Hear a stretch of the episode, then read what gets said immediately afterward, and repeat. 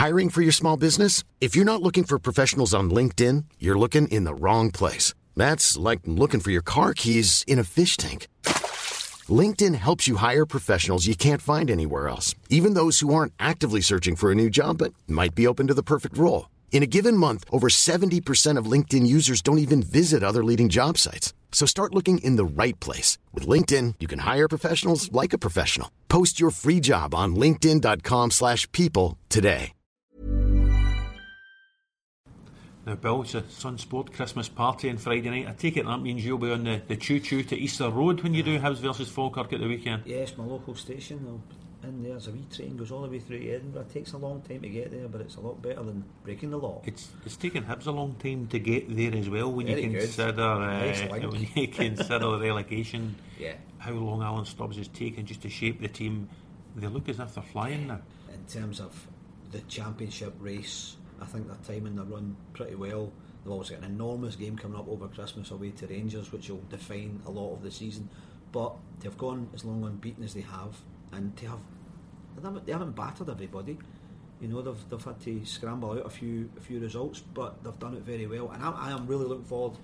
Hangover or not, I'm looking forward to this game. They're, they're clearly the best of the rest, Falkirk, this season. They, they themselves will say they've got two big games because they've got Hibs at Easter Road and they've got Rangers at home before Christmas. I mean, Peter Houston will be telling his players, you guys can get back into this title fight. Absolutely. I I saw them in the Scottish Cup against Fraserburgh, and they didn't play very well, and they got pegged back to one each, and it was one of those ones where, uh, and then they, they got themselves out of it. Lee Miller got a hat trick, and they are one of these teams who I think the better the opposition, the better they're going to play. I think Peter Houston said after the game, I kind of had a feeling that we'd come out against this team and would do something wrong, but I think he trusts them more. He would trust them more away to.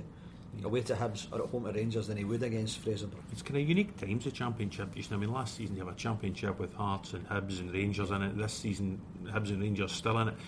But, but the current Falkirk team, if you look through it 1 to 11, that's a team that in an ordinary season could well win a first division or a championship title. Of course, it's and I, and I think it really frustrates Falkirk the fact that you know they've had to go through this. You know they have to jump through so many hoops to try and get into the Premier League. You know, even if if say Rangers, either Rangers or Hibs win the championship this season. You know, next season they're still going to have a really hard. It's, it's, it's been a really hard fight to get up there, and, and they deserve better because they, I think they've got six or seven players who you would like to see play in the Premier League. Now, have a word with Falkirk are playing for my wee pal John Baird. You know, Yeah, he, he goes he goes to the panto this time of year. The only guy who refers to Jimmy Krankie as big man, but he, he still he still bangs them in. He's into Yeah. double figures again, and will be crucial. Peter Houston's already said it. Yeah. Will be crucial to Falkirk if- if they're going to get up. It's funny you talk about people finding their place, finding their niche. The wee man's never been a great goal scorer. Suddenly at Falkirk, he's scoring hat tricks, he's leading the line really well, he's found a good partner in Lee Miller. He might be the boy to surprise Hibs if, if MD's going to.